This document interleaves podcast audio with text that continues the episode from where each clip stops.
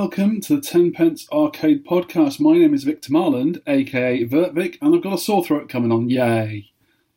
And I'm Sean Holly. How are you doing, Victor Marland, apart from your throat? Not too bad. Uh, what's been happening? We're a week late, aren't we? Because Yeah.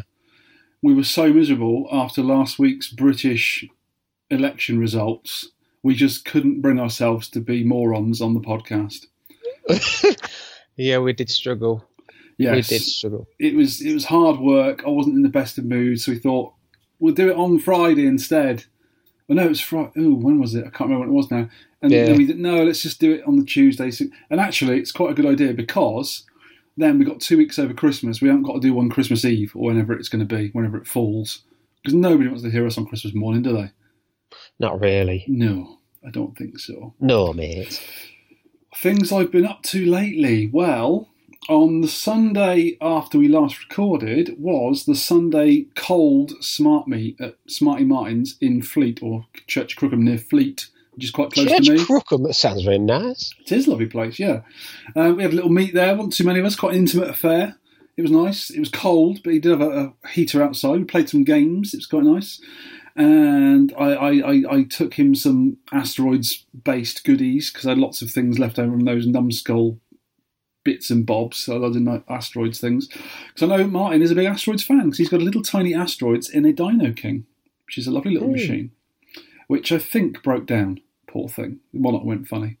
But Um, that's the only only failure he's ever had on that machine. He got part of that machine from the Scottish raid years and years ago, which is all damp and horrible. And it's been working ever since. That's the first glitch he's had with it. It's been pretty good. that's cool. It was a good little meet actually. It was nice to meet all the usual folks there. It's a few less than normal, but yeah, it was nice to see all that lot. So he's still got Uh, his Smokey Joe, is it? The fire truck thing? Yeah, he's still got fire truck. That was still working. It's fire a truck, treat as well. He's he's also got an old Atari pinball. I can't remember the name of it now. It's one of the old ones with really really groovy seventies graphics all over it. And it wasn't working at the moment. He's, he's still working on it, but it looks lovely. Nice looking thing. Uh, a physical pinball, not not the vi- video No, pinball. a physical. He's got a video pinball as well, Atari Video Pinball, 1978. But he's also got a proper physical pinball, and it's I can't remember what it is now, but it's really, really groovy looking thing, Mm. as as you would imagine from Atari in the late 70s. Mm. So I think it's a wide body one, and it kind of reminded me of when I was in Texas a long time in, in Austin, actually in Texas. I went to this pinball place where you could play lots of pinballs. You could actually buy them as well. There's loads for sale and video machines. And I played an Atari Hercules, and that's the one that's about eight foot long and about Yeah, a meter and a half wide. It's massive, and it uses a pool ball as the pinball, full size Mm. pool ball, like a two and a quarter inch pinball and it's got like seven inch flippers on it. It's ridiculous, but it's a lot of fun. It's it's quite a slow game. You can imagine how long it is and how slow it moves, but it's a lot of fun and it's a really ridiculous gimmick, but it's excellent fun. Mm. I was listening to I do listen to the Ro- Retronauts podcast now. I don't listen to all of them because some of them they, they cover lots and lots of different subjects, and some of the subjects don't really interest me. You know, sort of slightly more modern ones. Some of the games they do, an insight on a certain game don't really interest me. But these ones, they were talking about Donkey Kong and the licenses and, and things around Donkey Kong, the original Donkey Kong arcade game. And that was quite Yeah. interesting. And the next one I listened to, they were doing a thing. I think it was just Jeremy Parish, the, the main guy, was interviewing. Um, I can't remember his name now, but a guy. I think it was Smoke Monster. He's called Smoke Monster. Is is um, pseudonym, and they were talking about the MiSTer. You know the Mm. the hardware FPGA emulator, which emulates the chips rather than just the software. And it's Yeah. like the, the closest thing you're going to get to original hardware. It's, it's nigh on, I think it is actually 100% the same when they get the, the things working on it. And it was very, very interesting listen, learning about MiSTer and how many machines it can emulate on chip level, not just software, chip level. And it's it's very, very interesting. And I almost hit the button on buying one this weekend. But, um, Lewis is Lewis Lewis has got one. He I says know he has. I was speaking Yeah. about it to him. Um, oh no, sorry, I wasn't talking to Lewis about. it. I was talking to Rich Gregory because he's got one as well. He knows quite a lot about them, and he was giving me places to go to get them. And I think I want to get one before long because, according to the podcast, Intel own the the main chip they or the main chipset board they use for MiSTer.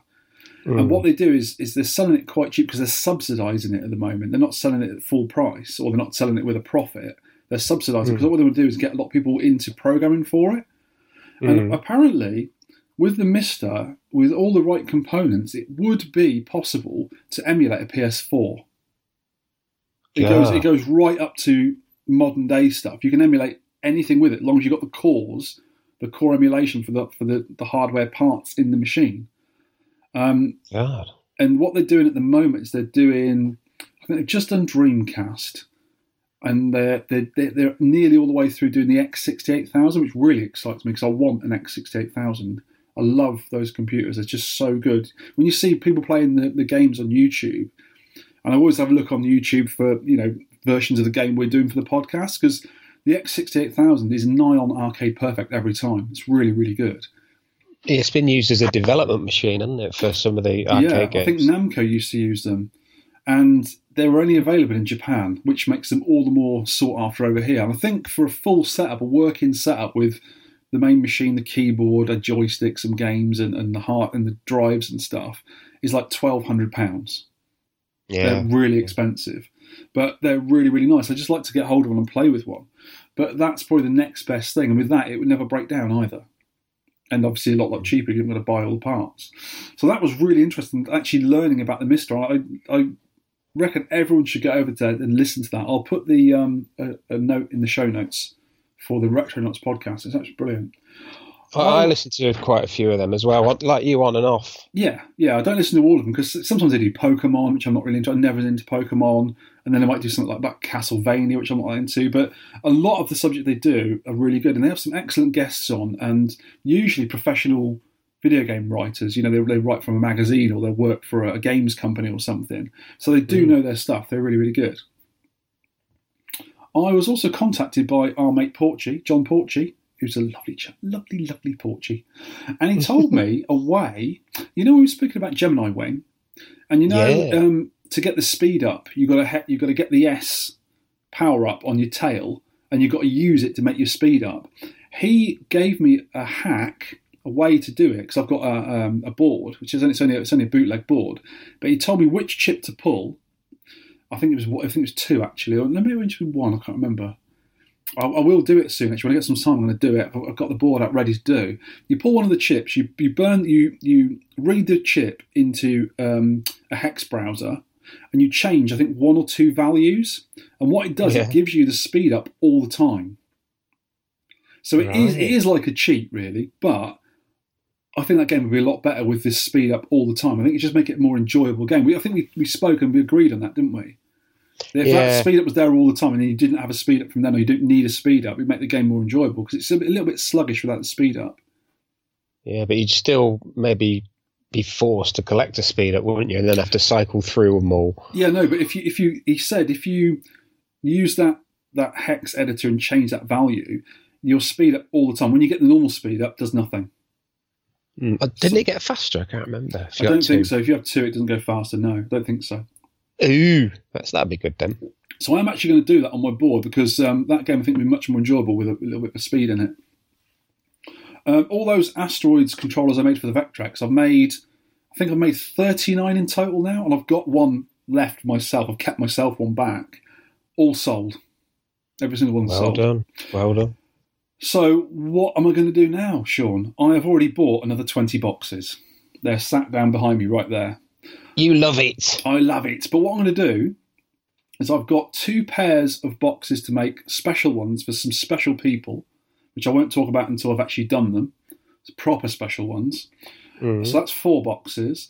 I'm making 12 Vectrex joysticks. I'm doing four of each, three different types. So there's going to be an MB version, which is a UK and Europe version, the GCE version, which is the American version, and the Bandai version, the Japanese one. I'm going to do four of each of those joysticks with the different overlays.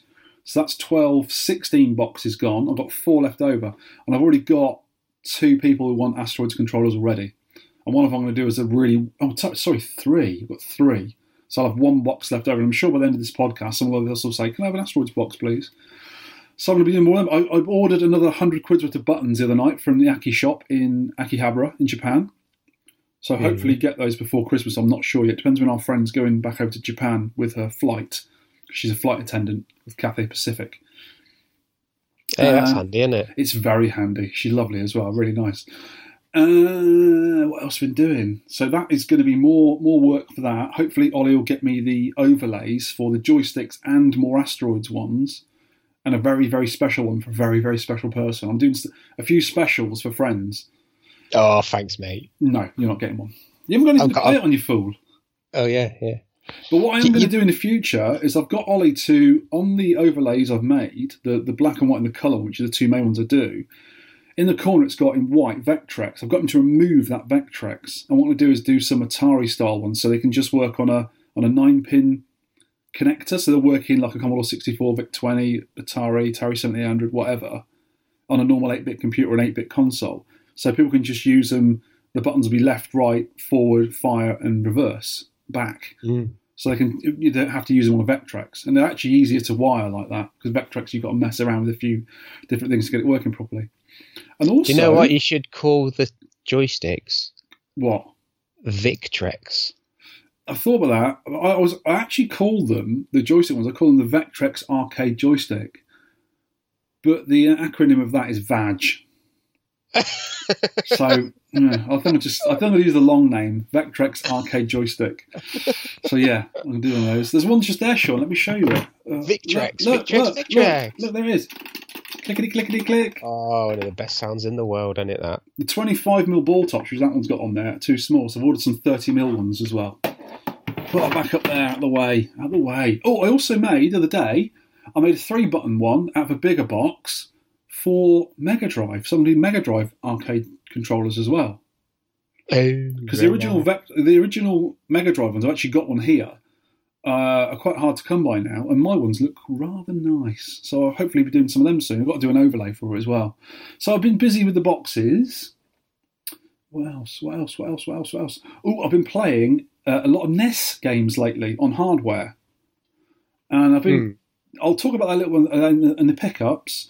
Uh, I've also been toying about resurrecting an old Famicom project. I did an aluminium Famicom a while back. I made this little square, like about a five inch box, by about an inch and a half tall. And I, I hacked an old Famicom, you know, the, the, the Japanese version of the NES, and put it in the box. But something went wrong with it. And I think I messed up something on it. But I'm thinking about resurrecting that and making it up because I, I quite like that idea, but I sort of went off it when something went wrong. But I need to get back and fix that and get it on, get it working again. So I might be doing that. Uh, anything you've been up to before I continue? I've been doing a few things, before I go on, Yeah, just going back to Gemini Wing. If Mhm. could you do that hack in MAME? Could you change the MAME ROM? Yes, because be- I think when, when people do jiggery pokery with arcade boards, is they, they use the ROMs in MAME, which is obviously a text file of, of you know data, and they, they change the hex values in that. Try Hmm. it, and when it works, they burn that particular part of the ROM onto an EEPROM, and then put it in the in the, in the arcade machine in the actual board and run it. So yeah, I think most people do actually use MAME as a as a as a, a what would you A call it? test, yeah. Yeah, it's like a test, but they, they actually because because Phil Murray did that when he was doing the um, the Scramble multi hardware. He was testing it all out in, in MAME and working things out in there, and then putting it onto hardware and trying it out in there. So, Would yeah, you be able to use a normal version of MAME, or is there like a MAME UI or something? Or one of the other MAMEs, I can't remember what they're called. I'm not sure nowadays because sometimes MAME does a CRC check on the data. Yeah, I, think you can that. get around it doing it. I think you make it do it without doing it. You can you can make MAME not run the CRC check. I'm sure there's ways of doing it. It must be because that's how people do the development on MAME and stuff. So yeah. Go on, what have you been up to anyway? It's just something here Ooh. about frazzles and raspberries. That right? Frazzling Raspberry Pis. You You know, frazzled one? you know, I was running DJ pack and it was it was messing up my monitor, the sit losing sync, and then Yeah. Lewis has checked it extensively checked it. Says nothing wrong with that J-PAC. It must be the very very tight tolerances on your Japanese monitor that, that goes out over time. Yeah. So so I've had the, the Raspberry Pi Pi2Jamma going, and then that started doing it. You know, started losing sync. So I was messing around with. I tried another Raspberry Pi, and it still did it. And then Uh, I can't even remember. It's a couple of weeks ago, but in the end, the two Raspberry Pis were not working. They were powering on because the fan was powering, but there was no light. So I, I, I frazzled them. I don't know what I did. Oh, what? Two of them? Two of them, yeah. I, I took I took one that I just use just to test the podcast games. You know, it's full of full of emulators, like Yeah. well, full of MAME emulators, and that wasn't working. So I thought, right, it's got to be the Pi2Jamma. And then I plugged the other one back in, and it didn't work. So I plugged the the one from my LCD, and that didn't work. So I thought I've just fried two of them. So Oh, the no. Pi to Pi2Jamma must be doing something to it. But how much? How much um, Bovril did you put on it? Uh, oh no, it wasn't Bovril. Wow. Here we go. Go on. Explain You know yourself. that's that stuff we got from uh, Mr. Tagster, Vegemite. Yeah. Ah, sweet going So it? It needs proper uh, meat. uh, it needs a meat extract, not a yeast extract. I had no Bovril, but I just used that. Oh, Sean. That's a Uh, schoolboy type error. Oh, Oh. It, did taste all right because I licked it and that, but Yeah, that might have been another problem. Never lick, never lick Raspberry Pis when they're on. It's just silly. I've only ever Yeah. broken one Raspberry Pi. I broke a Raspberry Pi Zero once because you know they take five volts, mm, and I wasn't powering it via the USB. I was via, I was sorry, I was powering it via a um, wall wart. You know, like a wall mount power supply, like a multi power supply. So I had a little barrel connector on, on the project I was doing it on. I think it was for the Frogger I made on that VFD machine. And what I did is I had it on nine volt for something else, and I didn't plug it, I didn't put it back to five volt and plugged it in, and I just saw smoke come out of it. I went ah, and I realised and it was dead. I just went, oh well, chuck it away. Four pounds sixty down the drain. That's the Mm. good thing about pies. If you break one, the zeros especially are a bit cheaper, but the the threes are thirty quid, are they? Something like that. something like that. Yeah, Yeah. Rich, Rich, oh well. Rich Junkson's going on about how bad the Pi Four is. It- It's it's Yeah, not very good at all. I've been talking to him about this because I keep saying to him every now and again, the emulation wise. have they, have they made anything good for it yet? You know, have they brought a decent? And he said, no, not yet. They've got a problem with because they've changed something to do with the video output, Mhm. and it's not as good. So I think it might be very good on an HDMI screen, like an HD screen, but Yeah. not so good with the, the, the 15 kilohertz stuff, which is what we're interested in. So I haven't even, I, Yeah. haven't, I haven't even turned my Pi 4 on. I made a Mm. nice case for it. I made a nice 3D printed case for it, but I haven't really used it because there isn't even a RetroPie image for it yet. I don't think they're still working on it. So God knows what they're doing with it. But apparently they overheat as well. You- You've got to use a, Yeah. fan or, or a heat sink with them because they overheat. So yeah, they've gone a bit backward with that one, I reckon. You've got to use a correct USB power because some of them don't work. And yes, but Yeah, it's USB C, and you've got to, it's got to be a certain uh, amperage as Mm. well. Yeah, so yeah, not great those. Anyway, I'll get some more Raspberry Pis. Uh, we went up to Sizergh Castle in Cumbria, me and wife. Very nice. size. You like castles, don't you? Are you were you the king Yeah. of castle? Well, you can't get in it with shut 'cause it's winter, but it's a lovely walk around the garden. It's very nice. nice, nice, nice, nice, nice. Yeah. Uh, I've had an MOT. On your new car. No, on, on me. Every, every five years, I go and have an MOT. Blood pressure, diabetes, cholesterol, all that kind of thing. So was this And your I- Was this your hundred thousand mile checkup? It is. And I had a what's it on me? What's it? Oh, that sounds uh, bad. Look, look, listeners. What do you call it? Blood pressure monitor on my arm for 24 hours, and Oh, it worked really? out at it worked out at one ninety two hundred and twenty five over 170. That means, all you- right. that That, means you're dead. Yeah, it's all right. That. No, you're No, dead. I think it's 116 over 80, which is not bad, is it? Uh, I still think you're dead. No, that's good. That's You, you look good. a bit green. It, they, they did say my cholesterol was a bit high, but they said it's always been a bit high, and that may be just you. But they just just monitor it. So it's, it's always been like, I think it was six point one, which is high. I don't And know what they- the numbers mean, but I went for what was I doing? I, I went for some scan for something. I can't remember what it was, but they did an ultrasound, and she said, "Oh, yeah, you have got a little bit of fat around your, I think it was a liver or something. I can't remember some internal organ." Oh, really? Mm. She says, "Yeah, you're a little bit high. Don't worry, it's not too bad." And I was like, "But I don't, I don't eat fatty foods. I really don't." So I was Mm. quite surprised, but I think it's just the amount of cheese I consume. Could be. Because you know, you know, you know, crackers and biscuits you usually have with cheese. Yeah, They are just cheese delivery systems for me. yeah. I like Yeah. cheese. So Extra, extra mature. no, any cheese apart from I'm not too keen on blue cheese. It's a bit strong for Mm. me. But any other Mm. cheese I'll have, and I'll feel bad afterwards. So yeah, you shouldn't have so much. You've been to Yeah, a so- staff. You've been to a staff do. Was that the arcade club booze up for Christmas time? Yeah. Uh, just on this cholesterol rate. Yeah, because this is the cholesterol podcast, isn't it? Hurry up. Yeah, 6.1, but they said the Curie score, C U R I E, is 5.4, which is some kind of average they look at. I don't know. So that didn't seem so terrifying. But That- anyway, that is great podcast listening, Sean. Well done. The listeners will be riveted by that. I know, thanks, thanks, kids. Staff do! Yeah, staff do. What happened we at did- staff do? We did me versus Darren, the other manager, and uh, well, one of the other managers, and it was like we had two teams, and we were mucking around, and we had a good laugh, and the uh, I think it was a draw. We had a- we had a quiz. I was involved in three things. I think we had a quiz, and I lost because I was mucking around. Of I was course. putting I was putting all stupid answers like, "What's the best? What's the most famous Christmas meal?" I put Vindaloo and stuff like that. So I lost it for the team, and they were Turkey bit, Vindaloo, yeah. They're a bit upset. So I, I sort of upped my game. We did a quiz on Andy, the owner, Uh oh.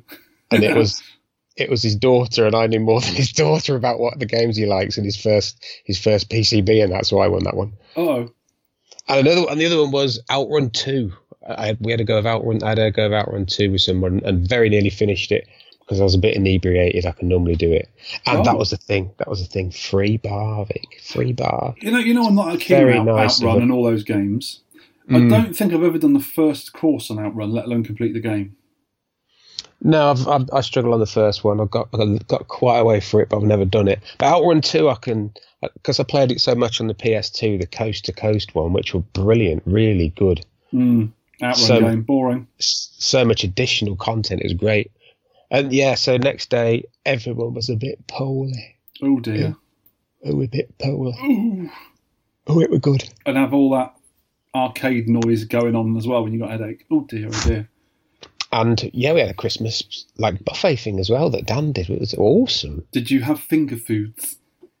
Yeah, I think so. Had Everyone some loves a finger food. Right then, Bizarre. Mr. Sean Holly.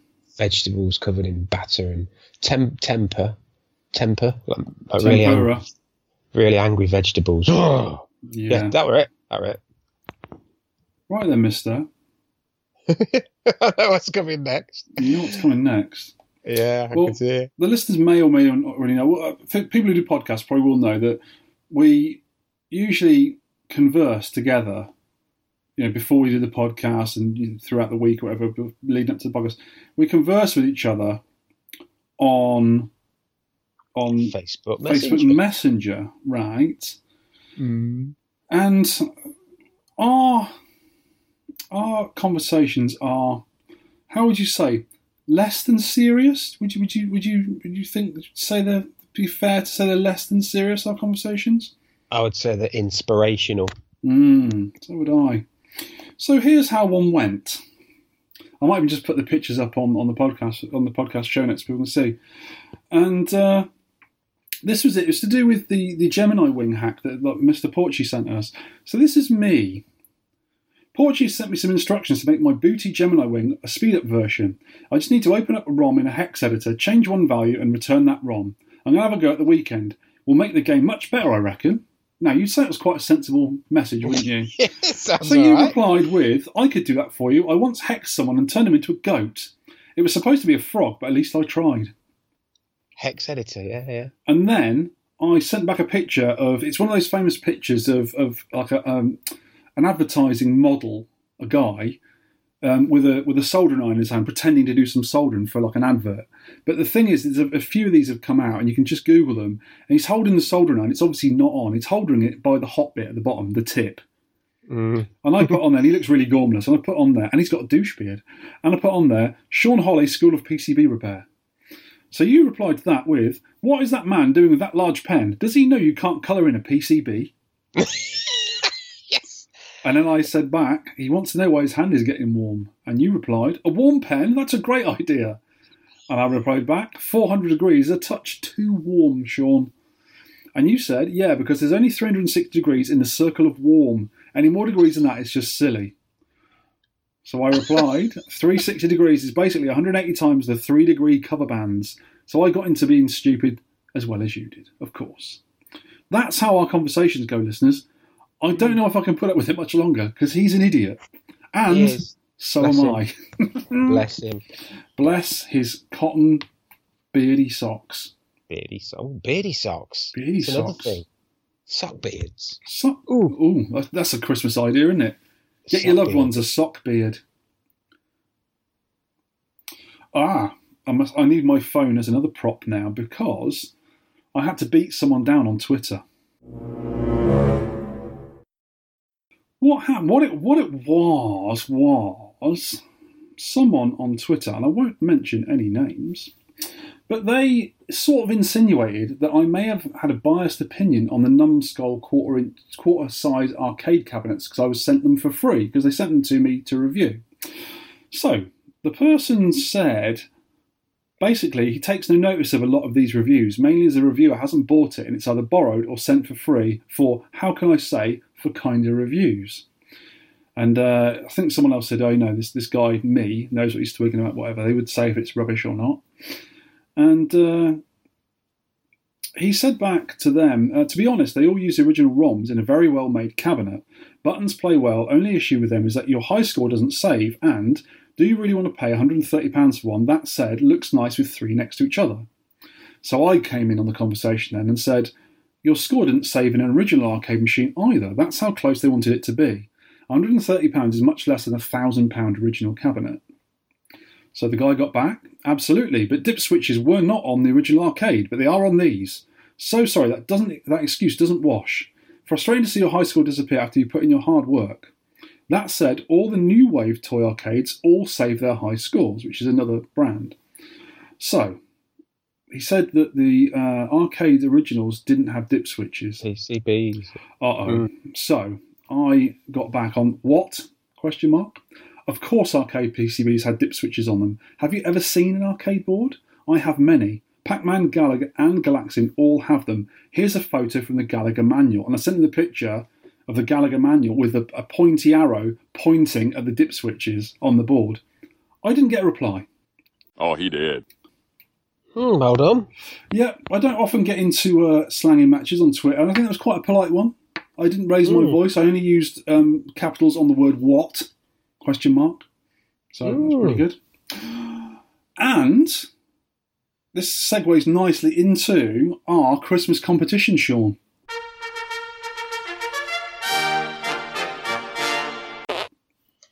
Give away Christmas, give away Christmas, Christmas, give away, give away, have some stuff. Maybe we should have made a tune for that rather than just making up on the Yeah. spot. Any road, I'm going to give away the aforementioned Numskull games. I've got a Numskull Pac-Man machine worth 150 pounds, and I've got a Numskull Galaga machine worth 130 pounds. Whoop, whoop, whoop, whoop, whoop. Nice, very good. Right, contestants have to write in to the usual places to get hold of us. They know how to get hold of us, whether it's Twitter or private message or email or comment on the podcast, show notes, whatever. And I want you to mention one of the random words I'll be using when Sean does a review of Horizon later on in this podcast. We are going to do this because I'm also going to put this competition up on the socials, on the medias, too. And we don't want random people who don't listen to the podcast winning one of these lovely machines. So you have to listen to this podcast and just mention one of the random words I'll be saying later on when you do the Horizon report. People will Mhm. understand when they hear. So just send us a message saying what, a random word that I used and I would like to be in the competition, please, or can I have this or whatever. And I'll put all the names in a big hat. Four Hats Johnson's lending us a hat. And I'll pick up two winners and I will send them to these people um, at my own expense. The competition is only open to members of the EU too, because postage will get very expensive sending it outside of the EU for us. Sorry about that, people abroad. But if I could, I would. Arcade news. There is not a lot of arcade news at the moment, Sean. Um, I'm not sure what's going on here, but I did find one. This is from uh, a place in India called Deep Art. I'm not sure what it is, but it's a place that sells online stuff. And it's a limited edition rug. and you can get different sizes of it. It's I think it was eighty three dollars. It must be America, but it is a rug of Galaga. Mm, lovely is that's Imagine having, having that in your bedroom, Sean, next to your Atari VCS. How cool would that be? It says on the on the uh, image there minus forty three percent. Is that forty three percent smaller or forty Oh three no, they percent cut, they cheaper? cut, they cut like a almost half of the rug off and just send you that bit. Oh, I think it's just- cheaper than it was. It was one hundred and forty six dollars apparently. Now it's eighty three dollars. Wow. bargain if you want a Galaga rug. And I looked on their website; they do all sorts of other gaming rugs as well, which is quite nice for your games room. Lovely stuff. That deep art, Deep art. deep art, deep art, Deep art. deep art. Anyway, great new game room tour from Nintendo Arcade, Mr. Alex, up on YouTube there. This is this is a game uh, room uh, review that he does. He goes around all around the country doing reviews of people's game rooms, and this is uh, Dan Scudamore, which I know personally. Dan's a nice, lovely guy, and there's some very sad news about Dan on it. So everyone watch it, um, but hopefully Dan's okay at the moment, and uh, he's absolutely super guy to know. He bought my Klax Cabaret years ago. I remember selling it to him. God, must be about nine, ten years ago. I sold him that hasn't got it anymore, but he's got a lovely game room, that man. Got a Space Invaders, some pinballs, all sorts of going on in there. It's a really nice game room. And a really good review, Alex. Thank you for that. Yeah, and also some very big news in the arcade world. The third arcade club has been announced. OMG. OMFG, girlfriend. Yeah, boy. Arcade Club Blackpool. Blackpool, the home, the UK home of the arcades, without a doubt, in the Mm, early 80s. Mm, mm, I disagree. What are you thinking? We're, we're, we're Wayborn. Where are you from? Weymouth. There well, was, that's it. there was 12 arcades in Weymouth when I was a kid. There's about 52 down Blackpool. Any, any seaside towns had arcades. So I almost thought for a minute that wasn't news because I've known about it for a while. So I had my crystal balls out. Ball out. Mm. So, what, whereabouts in Blackpool is it going to be? Am I allowed to say? You're not allowed to say yet. Ooh, keep it quiet then. I don't think I'm allowed to say. I think some people have, have tweaked it. Well, Uh, tell you what, we, we will report on that in the future, Sean. As we know more, you'll tell us, won't you? Yeah, but it doesn't mean that the other venues are going to be forgotten. Announcements on improvements to those soon, like the elusive floor one on it Bury, is Ooh. is underway. It will be completed before the end of time, but we're working on it. I've been working on it today. End of so- time. That's not that far away, is it? No, no, it's probably next January, isn't it? With the way Nice, nice, nice, nice, nice, nice, nice. are going. Whew. Right, that's it, kids. Uh, arcade news, arcade snooze. I say. yeah, yeah. Because our usual newsmaster, our news hound, hasn't got so many arcades this week, have they, Sean? No, I, I didn't troll the Twitter. I'm getting fed up with Twitter and Facebook. I just struggle with just opening it up because it's just You know what we should do in future? people arguing at each other. Just You know what we should do in shut up. future? Yeah. Make the news up. Yeah. I think we should just make it up Yeah. next week. Right, okay, we're doing that. Tenpence Archives. Anyway, Doc, I've gone back to an old game I love, um, and I bought a FPGA board we were talking about earlier. I got one of the actually I swapped it with Phil for something, and I got a BitKit board, and it's got this game on it, and the game is Eyes. I Eyes from Rockola. We reviewed Eyes in way back in podcast twenty eight. That long ago. Now it was 1982 game. It's a weird maze game where you're an eye in a fedora hat. Yes, that. You have to shoot items scattered around the maze while gaining points for every second you survive. There are other evil eyes on the level trying to shoot you as well.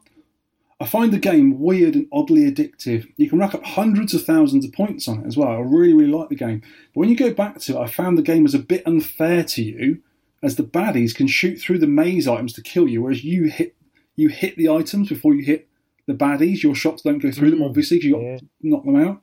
It Makes it a bit harder to hit the bad eyes than it is for them to hit you. But it's still a really fun game with odd and pleasing sound effects. I love the sound effects. I love the colourful graphics, and the, I think the gameplay is awesome. But It is. It's really cool, isn't it? I think it's it's like like one to eight round number. Like the rounds are in the center of the screen, in a little box, and I think I got to seven out of eight Oh, when we played it. But it was getting extremely difficult. You know, they'd shoot shoot you as soon as they got on the same level as you. Yeah, because when you knock them out, they usually come back on the left and right side of the screen. If you're in a, in a, a, tube level, like one of the maze levels, and you're in it, they will shoot you straight away. You've got to be out of the way of it. But yeah, the Mm. game is really, really cool. I really like it, and I need to play more of it. I do like Eyes. Such a cool, weird game. I've got a couple of them. Really useful, seeing things and that. Yeah, they're behind big windows though in your head. Mm. So what Yeah, game win- did you go back to? I went back to Time Pilot 84, Oh, that, November. that was a shocker, wasn't it? 2017 podcast podcast 98. Yeah, we, we expected it to be a poor man's time pilot, but it Mm. actually it actually worked out to be quite a smart little game. Yeah, it is. Really I don't it. think don't think it's as good as Time Pilot, but Not quite. it, it is good. There's a few little hidden bonuses in it, and you've got a bomb feature as well. And the sounds are brilliant. The sound I forgot how good the sounds were. There's there's one in the arcade at work, but there is. you Yeah, I, don't remember hear- I saw it the other day. you don't hear it because it's just so noisy. But I'll have to turn see if I can turn the sound up a bit. Yeah, But the proper Williams style chunky sounds are so good. And I got I got two hundred ninety five thousand four hundred. God knows how I got that. I must have had a lot more. so what kind of scores were we, were we getting when we actually reviewed it?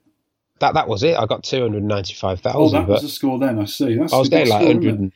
I was getting like 130 now, but I, I think you've got to get back into the movement of them. You, you, there's certain the guys that silver guys at home in on you. You've got to know how they move to dodge them. Yeah, so a nice I've game though, but it's it's rare that a, a follow up game, a sequel, is as good as the original. I reckon. There's not many I can think Yeah. of. It the ar- arcade games that is that were Mm. as good as the originals. Hmm. Hmm. Hmm. Raiden Two is very good, but so is Raiden One. I'm not sure which is the best though. Continuations of each other, aren't they? Really? Yeah. Oh, Uh, that three reminds me. That Three and reminds four me. was good. I got an email from Nintendo the other day because on my Switch I put some items in my watch list, so you can keep an eye on when they go down in price. And Raiden Five on the Switch has gone down. I think it's about fifteen quid now. Tempted to get that, you know. I think I might even have some money left on my account for Nintendo. Might get it with that. I can actually use my hmm. arcade stick. I've never used my arcade stick on the Switch. I bought it and never used it. I think I must have played like one game with it and then never used the flipping thing. So I might get that just to play that. You know, we have a go at Everything. We have well we we have a go at the prices of stuff, don't we? Like the prices of consoles. The consoles are okay. It's the controllers I think are a bit expensive. Yeah, like we, absolutely. we go we go through quite a lot of them at work, like Xbox controllers and PS4 controllers, because just because they get battered, you know. yeah, yeah, the public.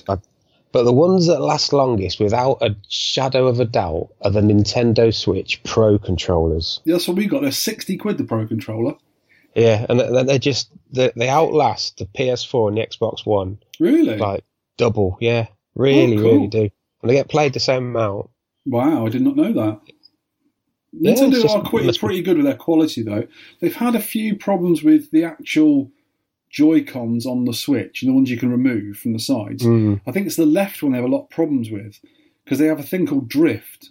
So when you move the analog Yeah. stick, it sort of sticks over and you still move, even though the stick's back to the center. But there are there are little um, kits. The Pie Factory podcast guys were talking about. Jimmy G was talking about fixing his one, and they give you a little kit. I think with a new switch in it or something. It tells you.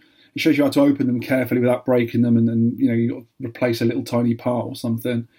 Because my, funnily enough, my Joy-Con on the left on my Switch, the left shoulder button doesn't work. It never has done properly. But I don't often use Does the Joy-Con because I use a I use a Pro controller on the TV. Mm. So Oh. yeah, it's a bit weird because I was, I was on a plane to America when we last went, and I wanted to play one of the games I nearly finished, but you need the left button to do something, and I couldn't play it because of that. I think it was Goose Game actually. I think the, when you hold that down, you run or something. I can't remember, but yeah, I couldn't play it because of that. Annoying. Mm. Yeah. Yeah, yeah, they don't. They normally do good stuff. I think Nintendo hardware wise. Yeah, they always do. Mm. Recent pickups. Talking about Nintendo stuff, I've been well. The first thing we got in our pickups is we both received some lovely best biscuits ever from Michael Vortman. And these God, are they were good. They were Oh. so good. for some reason, with Michael's name, I thought he was German or Austrian, perhaps. He's from Luxembourg. And these biscuits were special biscuits, the patisserie biscuits, not your rubbish you get them down the supermarket. These were proper patisserie biscuits. Luxembourgian. I've never heard that word before. Luxembourgian. They were absolutely delicious. They were they honestly probably the best biscuits I've ever had because they were like properly uh, baked by by a, a, a master chef. They were amazing. So good. I ate them all in two sittings. I didn't eat At all mine in two sittings. I tried to give some to wife, but she wasn't keen because she had some other biscuits because Christmas got loads of biscuits hanging around the house. So all the more for me, and they were absolutely beautiful. Let's give him, let's give that man a a bing. ooh, a I also he did explain that he was trying to send over send me over some IPA, but he, there was some problem at the airport or customs or whatever, and it's very difficult to send Oh, okay. al- alcohol out of the country apparently to the UK. But he did apologise. But what we got, what I got from him was a written letter, and so that did is I. ve- So did a very a very rare thing, and it's a really nice, lovely letter. So I've kept it and now lost it, but it's Oh. in my pile of stuff to look at. I, I got one from him as well. He was very complimentary and it was very touching to read. So thank you very much, Michael, for that. It was lovely, really, really nice. Because I, I wasn't expecting a package at work and like I could hear something rattling inside. I went, oh no, someone sent me something broken. And I realised it was biscuits rattling around inside. They were so nice. They were so good. Yeah, we have to get some more. I've been given quite a few things lately, or got like a few things lately. I got a green phosphor screen monitor. So it's um, it, I think it's a, a monitor out of a drum machine. You know, like an old synth drum machine. Yeah. But it was a green screen one, so it's a black and white, but with a green phosphor tube, like the really old school kind of thing. And I'm going to incorporate it into a project, arcade wise. That was from the lovely Phil Murray. Thank you very much, Phil. I've also been given a CCTV camera monitor, which is a black and white monitor, um, a grayscale one, from the lovely Chris CMP. I've got it down there. And he didn't think it worked. We actually got it working. I think it just needed the right connector for it. And I got it working. It's a black and white. 'cause I put Sonic on there. I was like, I've never seen Sonic the Hedgehog in black and white before. but it looked brilliant. It's really good. So that's going to have to be made into a project one day. So an old black and white game, obviously, for that. Yeah. I received also from Phil Murray Scramble PCB, which he fixed for me, which uh, is destined for Garen uh, from the RGDS podcast. And it's, he also put in a um, high score mod kit for it as well, so he can save his high scores. So I went on there and got a quick 60,000, so he's got something to aim for. That's good going. Uh, I also bought another 60 in 1 because my original 60 in 1 I'm going to be using as a single game in a project I'm making. That's part of it there, Sean. Let me show you that tube. Oh, that's a cutie, isn't it? It's a little five and a half inch cathode ray tube. I'm making will- the housing for that right now. It's underneath my table there. I was moving some monitors today and I necked one. it went, oh, I think that means it must be next. I did apologise. You do realise every time you neck a monitor, an angel loses its wings. It's a fact. Or, yeah, and they or fall it's- out the sky and land in a heap. Oh, I did. I did hear a, a landy thing outside. I, I don't think it was a very expensive one, but I did apologise. What, the angel or the monitor? uh, mon- angels are quite expensive. Have you, ever- have you looked on eBay? They are quite quite Especially the 90 degree ones. for what they do. But yeah, apologies to Arcade Club management for making the monitor. Uh-oh. I received a lovely, lovely picture of one of my Vectrex asteroids controls in front of a, Vector, a Vectrex screen playing asteroids on a vertical screen and a sort of background of it. And it's a really artsy looking picture. And this is from Fabio De Luca, who I, I sold one to.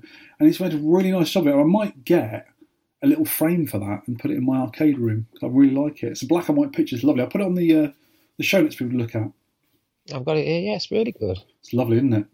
Mm. I mentioned the uh, the new boxes for the the asteroids controllers I'll be making and joysticks I'm making for the Vectrex and other machines probably. I expect so.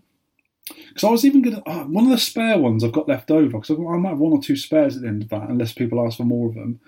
I was thinking about putting a Pi inside the joystick, so like a Hmm. regular joystick and start button, maybe an escape button around the back, and three buttons, JAMMA JAMMA scale three buttons, and putting a Pi in it, and just have uh, a power in at the back and an HDMI cable out. Yeah. Oh, could- actually, better than that, I could do composite, couldn't I? Because it always looks better on a CRT screen. Yeah, thinking about that, I can easily. So I, got, I, I bought a Pi Three A Plus little one, which is a really flat thing. They're quite small. They're smaller than the three, Mm. so I'll be able to fit there in easily. Hmm, that's interesting. Wait, One project. Well, sorry, eight projects at a time, Victor. Not nine, just eight projects at a time. It's okay. That's good. There's another one I got as well. I got where is it? There it is, Sean. Let me just show you it. You know, I was after a, uh, I was after a, a NES Junior when I was in the Portland Retro Gaming Expo. And They're a bit too expensive. I bought this. Look, Oh, but it's a Japanese version of one. The Japanese ones are a lot cheaper than American ones for some reason. He hasn't got that. You haven't got that ridiculous sized cartridge sticking out top. You've got little tiny Famicom cartridges in it.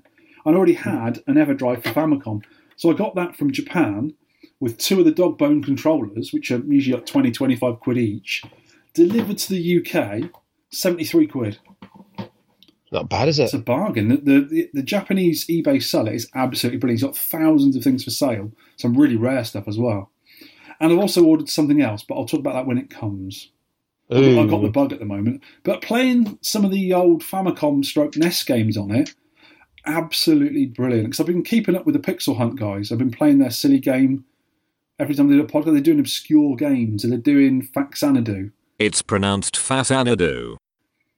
And they, they did they did one recently called what was it? Something boat race. I Can't remember what it was, but it was E and now they're doing F. Eliminator boat race. Eliminator boat race, they say. Eliminator boat race. It's so funny. It's so funny their podcast. I, I love it. I don't. I don't follow. I don't play the games, but it's just so funny. They're like three three comedians. Very good. Well, I have to have sort of um, translator subtitles on it anyway, because they say eliminator boat race, stuff like that. uh, I got lots of wire. Ordered some more wire because I've been using loads of wire on those Vectrex controllers, and loads of momentary push buttons, the little tiny buttons I use around the back. Because one guy in America reported back to me when he he, actually bought two those controllers off me. One of the buttons around the back wasn't working properly. I said, "Well, I test every single one. It should have been fine." And he said, "For some reason, there's something wrong with it." So I sent him two more buttons, so he can work it out. You know, he said he can change it himself, so hopefully he'll fix that himself. But what I'm going to do is I bought lots of different kinds of buttons. I want to change the buttons. I don't really like those cheap buttons. They just seem a bit problematic. So I want Hmm. the things to be good. So I've ordered a load more buttons, and some of the new ones have got to look a lot nicer. I want to replace those buttons on, on the back of the, of the unit with these new style in, in the future ones. Because I don't like stuff not working when you send it, especially to America and it doesn't work. They spent a lot of money getting it there and stuff. It's annoying. Uh, have you I've forgotten about you, Sean? Have you bought anything? Yeah, you sent me. You sent me a new headset, didn't you? Because this one's playing up. Yeah, we're getting a lot of people might experience a little bit of noise in the background too. Try and remove it, but there's, there's something wrong with your stupid Linux computer, which I keep moaning at you to get a Mac for God's sake. Well, I tried. I, got this. uh, Thank you very much. It was a Numskull, a Numskull NSO5. I've got it down there, which is a really nice, comfortable headset. But the mic didn't work. I've Um, got a feeling but- it's your silly computer. Well, I tried it. here. and it works fine at work because I've, I've tried Ah. it. But it doesn't work on this computer, which is an S- Asus, Asus, Asus, Asus, Asus. It doesn't. You can plug it in, and it's one of those three pronged plugs. So you've got the audio, the video in and out. You know, the three and a half mil jack. You mean Not the free- audio not- and the and the it's a mic as well as Yeah, headphones. sorry. Yeah, left and right on the mic on the headphones and the mic as well.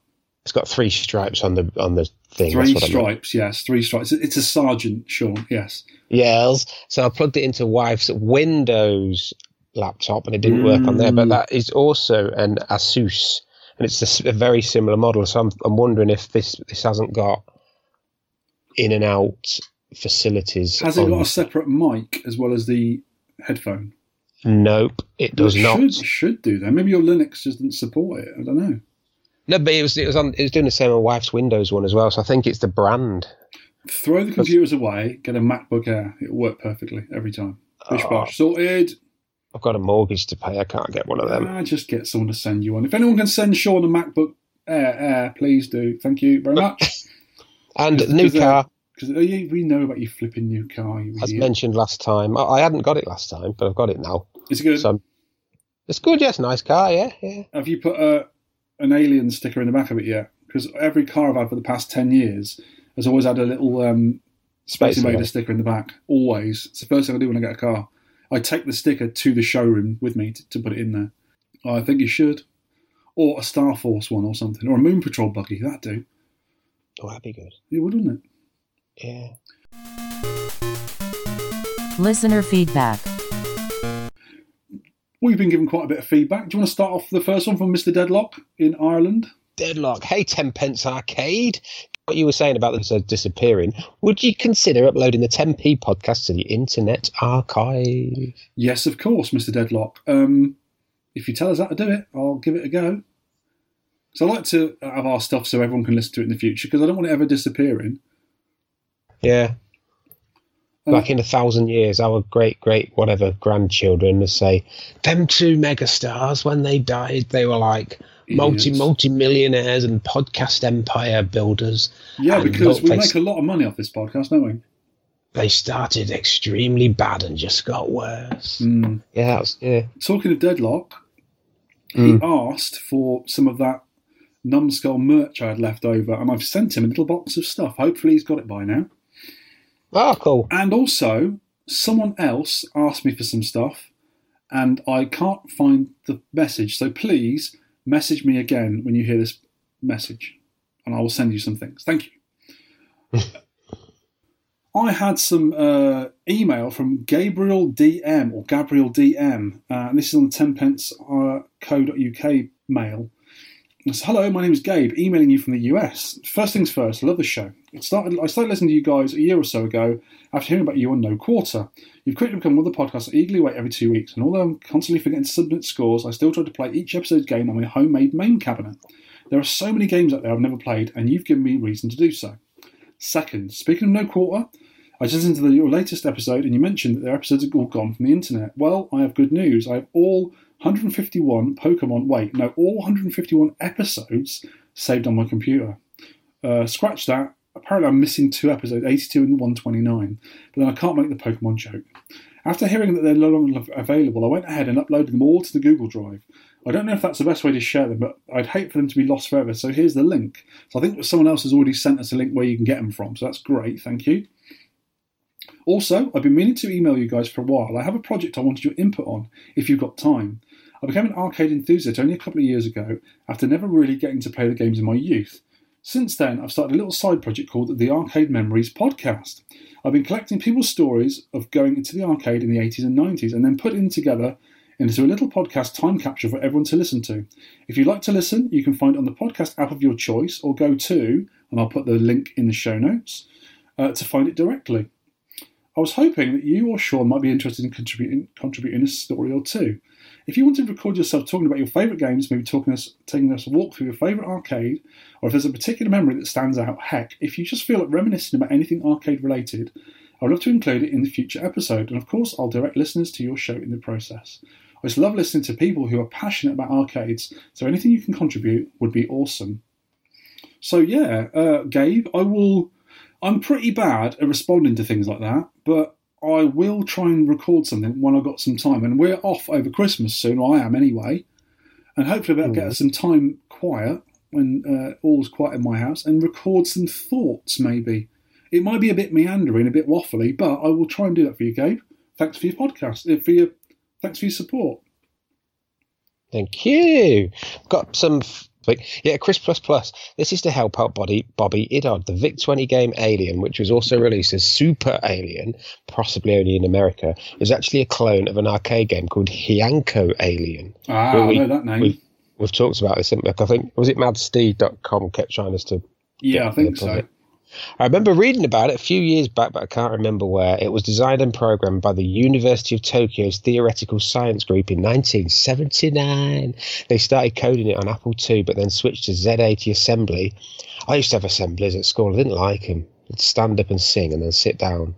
Anyway, Um, okay, so they could shop it shop it around for possible arcade release. A company called Denki Denki Onkyo ultimately released it in 1980, but only in Japan, as far as I know. Sega Gremlin issued the game in America under the title Digger.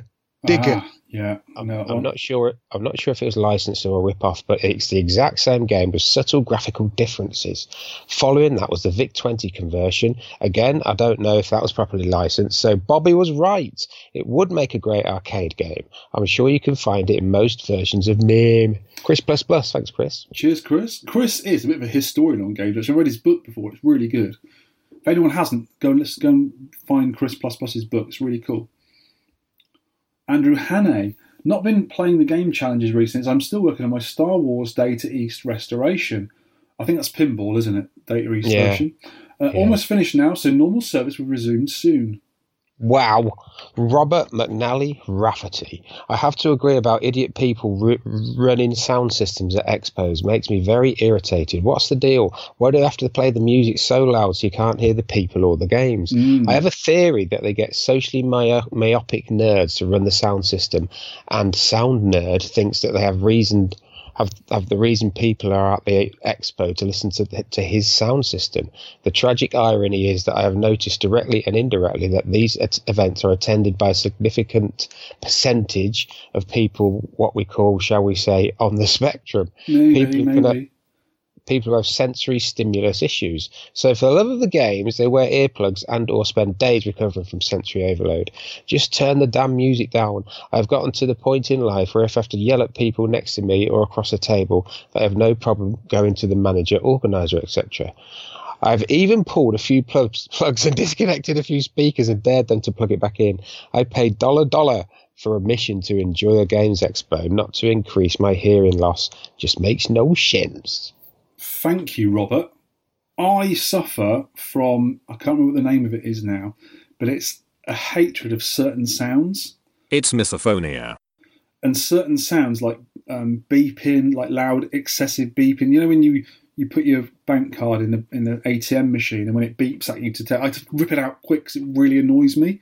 And certain sounds, like repetitive noises, really wind me up to a point where I will smash something.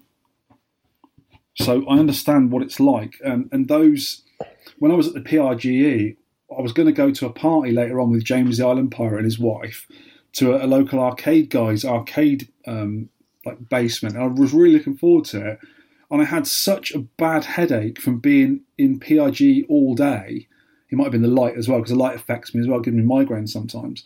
But the, the music was so loud and you couldn't even hear a lot of the games, which really bugs me because I like to hear the games I'm playing. And like I hmm. just had to leave because I just felt really my eyes were closing down and my head was banging.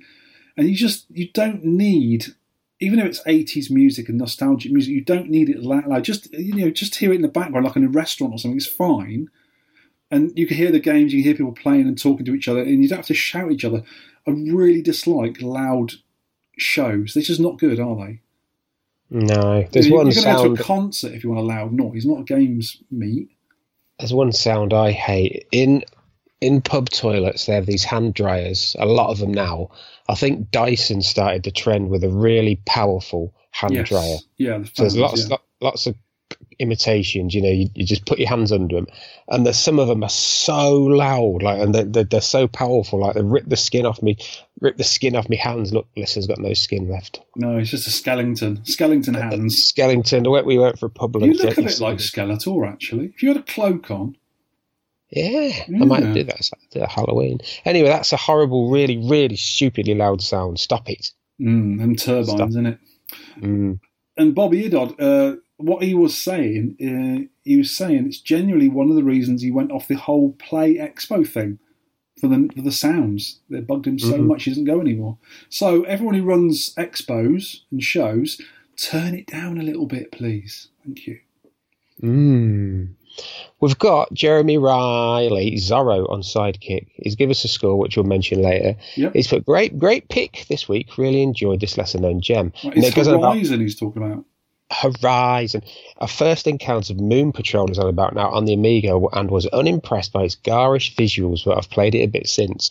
It's not the most beautiful game, but it's well executed, fairly simple, and a fun concept. I also understand its place in the video game Pantheon. Ooh, Oh, is that like a tiger? yeah, it's like a lynx, isn't it?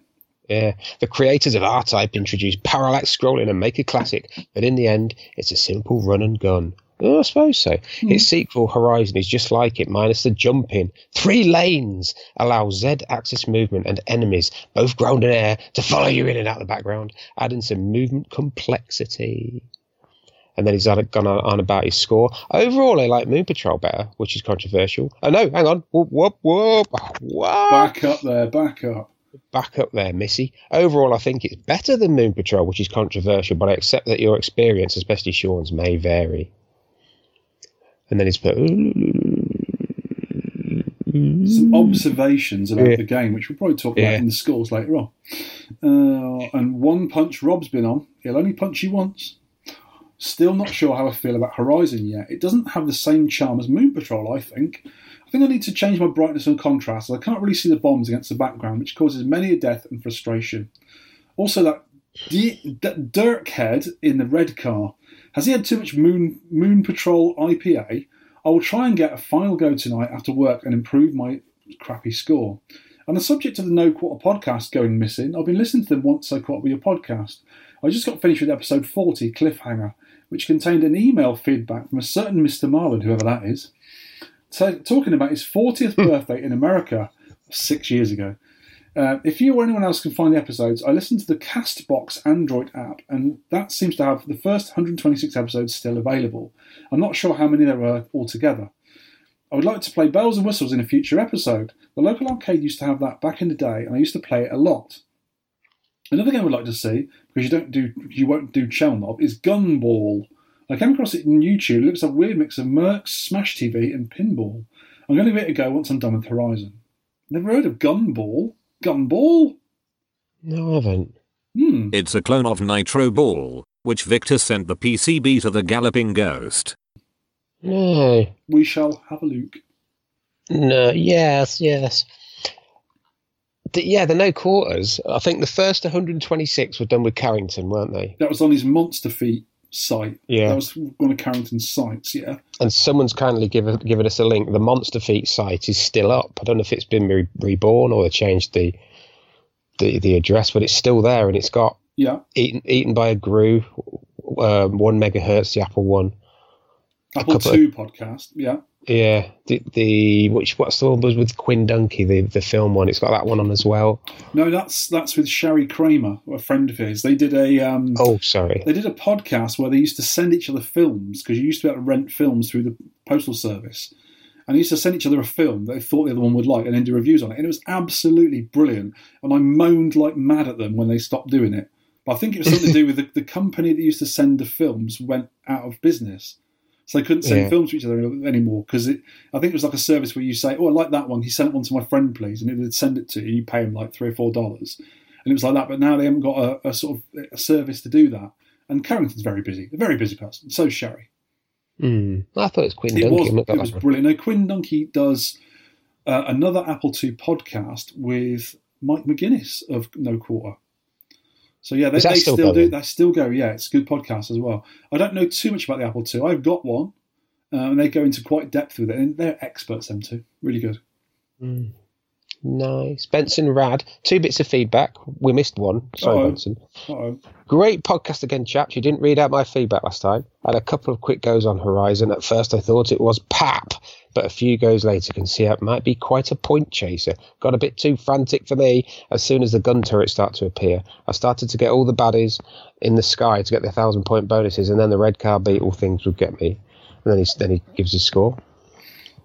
And the missing Benson Rad feedback goes, oh, it's about Rodland. Rodland is a game I hmm. love. First played it on the Amiga, which meant it was one of the first games I sought when I got into the arcade hobby.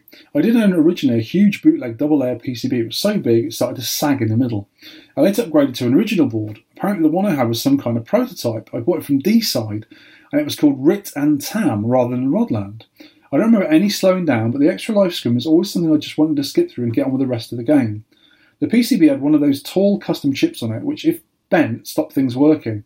When I sold it, it turned out it had some slight damage to that chip which prevented player 2 going downwards, something, I've never actually done or tried, having only ever played it on one player. You mentioned it's on the PS1 Jaleco collection. It is the true. It is true. The game is on there, but it's the NES version, not the arcade version. I wish they would put it out in its full, true arcade form on a console. That's weird, isn't it? It is. Why didn't they use the arcade version? Weird. Mm. Uh, he also got a score for, in for Gemini Wing, another game I'm sure I had on the Amiga back in the day. And as you said in the podcast, one that was just another copied disc in my disc, disc boxes full of about 1,000 games. I've only managed to give it a 20 minute blast in MAME just now. Got to the start of the second level after a few goes. I like the game a lot on my try. Music reminds me very much of Space Harrier, which a lot of people said. If anything could be improved, I'd like to see a ship speed up to help dodge things, and perhaps a weapon that can shoot below or behind. It's very hard to deal with the enemies that circle and creep up behind. Anyway, keep up the good work. Look forward to listening to the next podcast. Thank you. Nice. Uh, the mighty Peter of Hahn. Peter of. Hahn has just said, pick up the crap cup, Indiana. That whole bit about the Last Crusade, that's me rambling. And choosing wisely had my wife and I cracking up for a good while. Thank you very- both Victor and Sean for providing us with a gem of a podcast.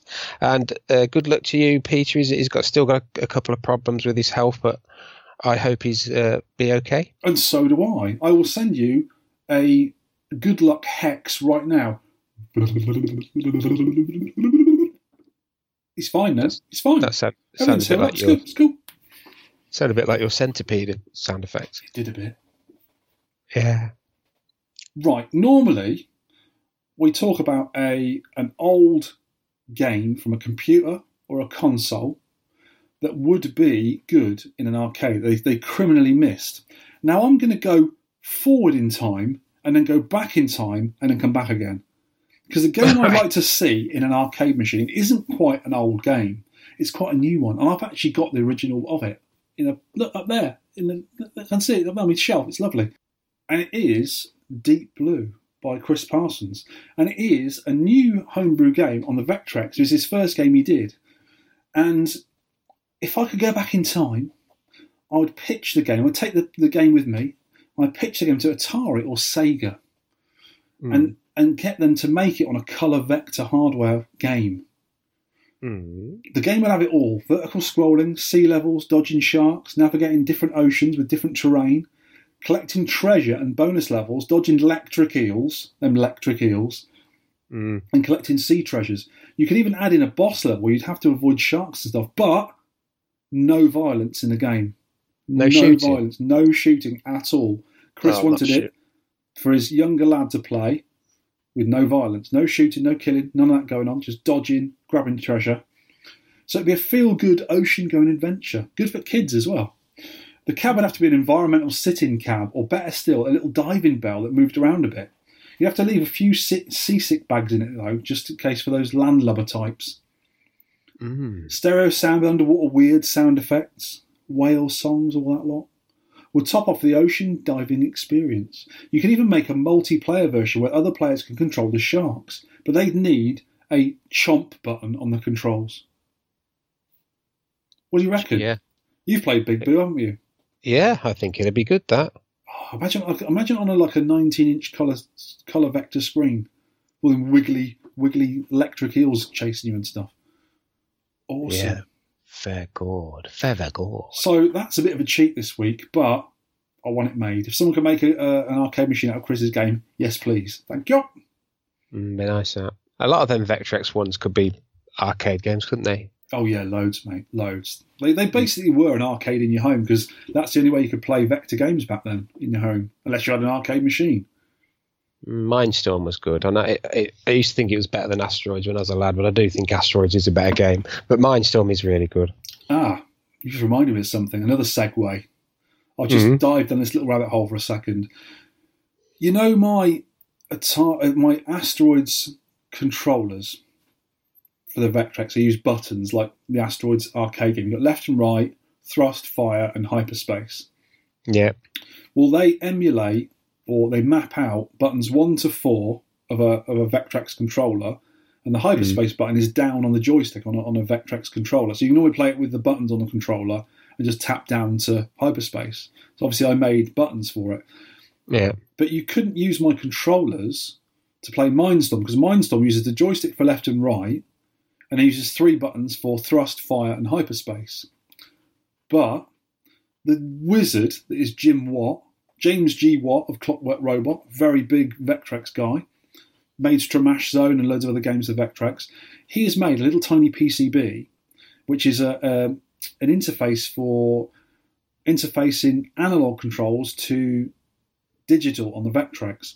And I sent him my my version of my Asteroids gun, which is my own personal one, and he, he modded it slightly with his new PCB. And he put a switch on the back and an extra button for it.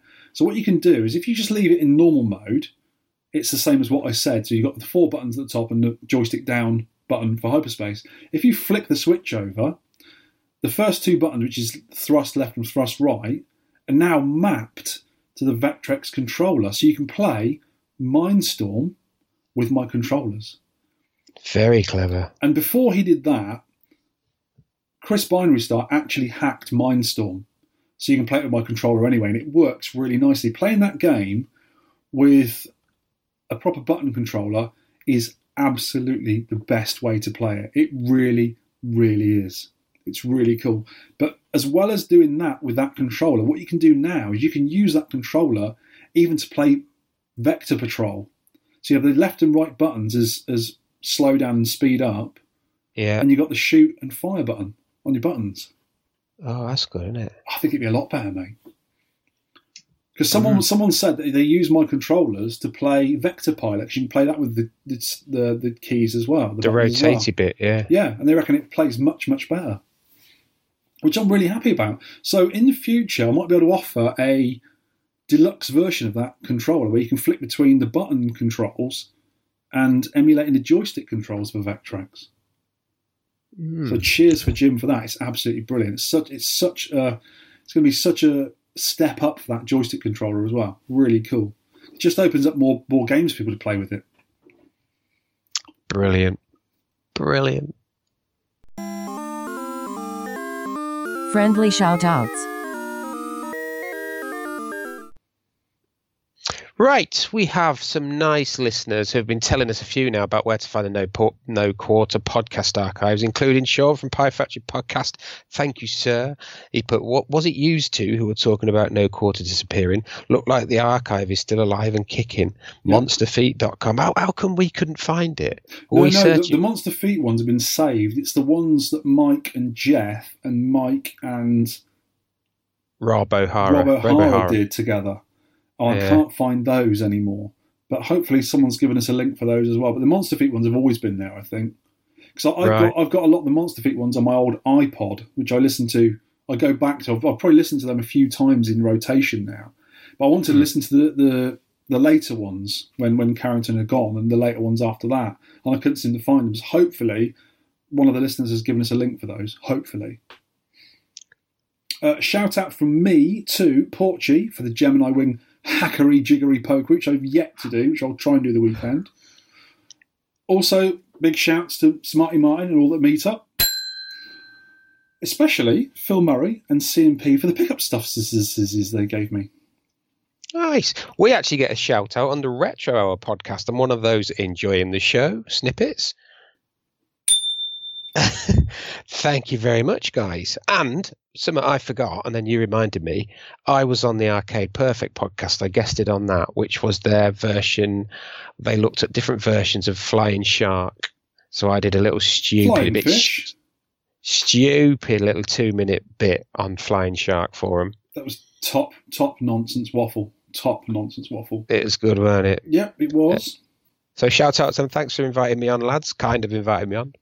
You muscled your way in, didn't you? No, I got a message from Mr. Tagster, Are and I, you sure? and I did it like I did it in one take. I did about thirty minutes refreshing myself on the game and just waffled. Waffled. Oh, waffles! What about them for tea? Arcade Master Quiz.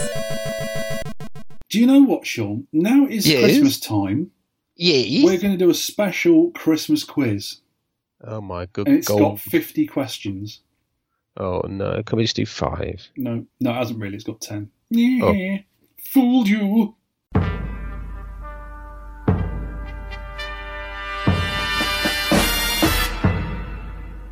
Right, are you ready for the quiz, Sean? It's going to No. be a difficult one.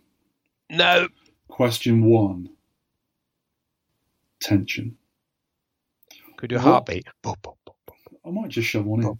What is the main game screen of Hot Shocker?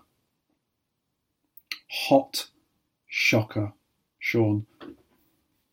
The main game screen. Electric snow. No. No. It's a What? web. A spider cri- web. It was Christmas themed. Oh, I lied about that. Oh, I hate Christmas. Why did I do that? Oh, Number well. two. What does the speech say at the boot up of CVS games such as Hunchback? And if you do an accent as well, I might give you an extra point three of a point for it. What do CVS games say on boot up? it's insert coin. No! No. Game system operational. Game system operational. Ah, You can't remember that when you load up Hunchback? It does that. There's all these weird coloured screens, yeah. and it says that in a really robotic voice. Number I knew it three. said something. You got zero out of two so far. Thanks. Number three. What colour are the bricks on the first level of Ice Climber? Oh, I don't know this game at all. I have to say white. They're orange and green, Sean. I don't know that game at all. Yeah, it's not. I don't like it very much. Number four. What kind of game is Jin? J I N. Jin. Is it a single static shooter? No, No, it's a Qix clone. Ooh.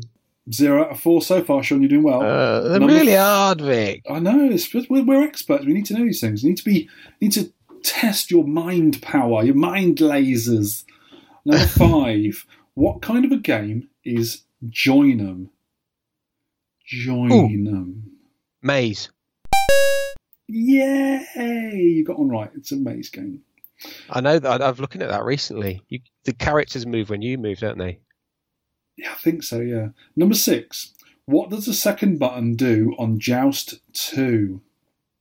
Change your guy into another guy. And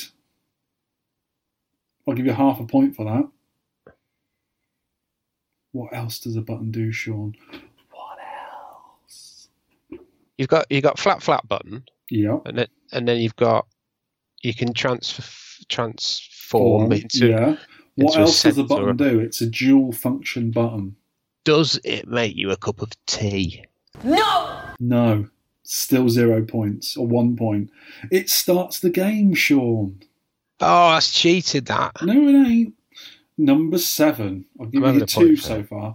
Number seven. What game is Space Invasion better known as? Commando. Yes. Ah. And for an extra minus 0.7 of a button of a button of a point, what? Why was it changed?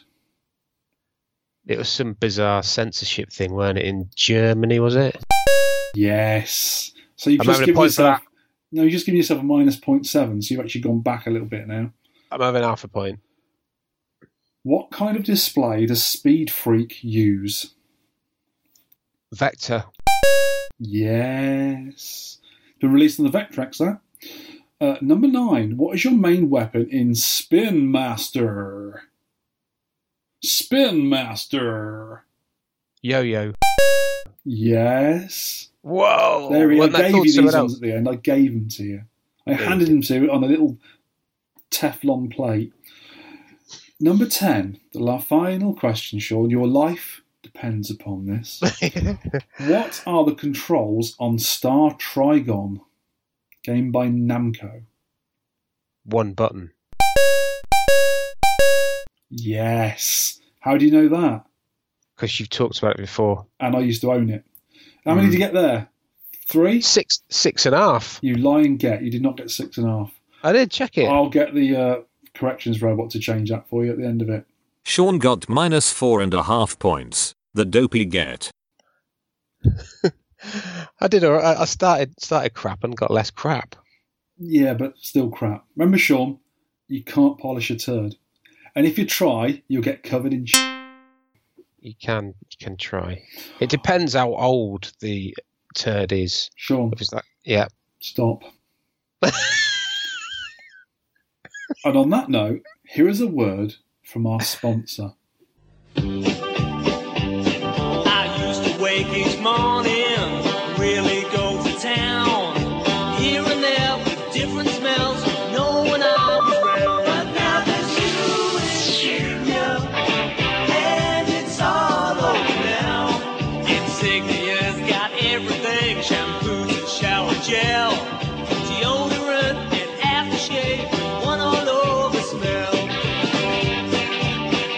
Insignia, the new all-over body program. There's new insignia, and it's all over now. Instinctnia, smelly stuff for men. Do you need a new all over body program for men, Sean? uh, sometimes. Everyone needs an all over body program for men, don't they? Mm, yeah, sometimes I do. I used to have that stuff as a kid. I used to get it for Christmas. Just love it. Stinks. Yeah, it used to be. I used to think it a right nice smell. Right A nice. right nice smell. Right. Okay, We are about to get on to the meat part of the meat and two veg of this podcast, and it is the feature game review, and it is a game called Horizon. And seeing as it's your pick, Sean, no. I'm just going to interject with some random words while you're speaking. Listen out for these kids. You need these for the competition.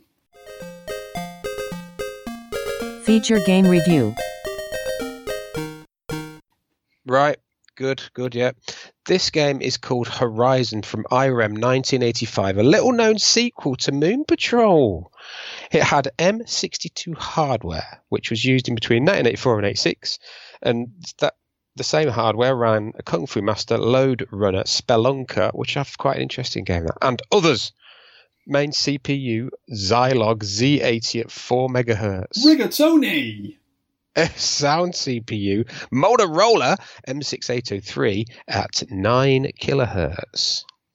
Sound chips, two of them, two of them, kids, not one, not three, two, was the very famous AY8910, the Yamaha one, and then some other some other rubbish. Anyway, controls, four way stick and one button. Four way stick, quite important in this game. Mhm. Yep, yep. How to play.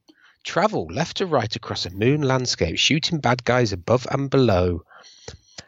Not below, above and ahead on the same button, like Moon Patrol, trying to reach the end of each zone. You have three planes of existence. You have life, you have death, and you have the ethereal plane.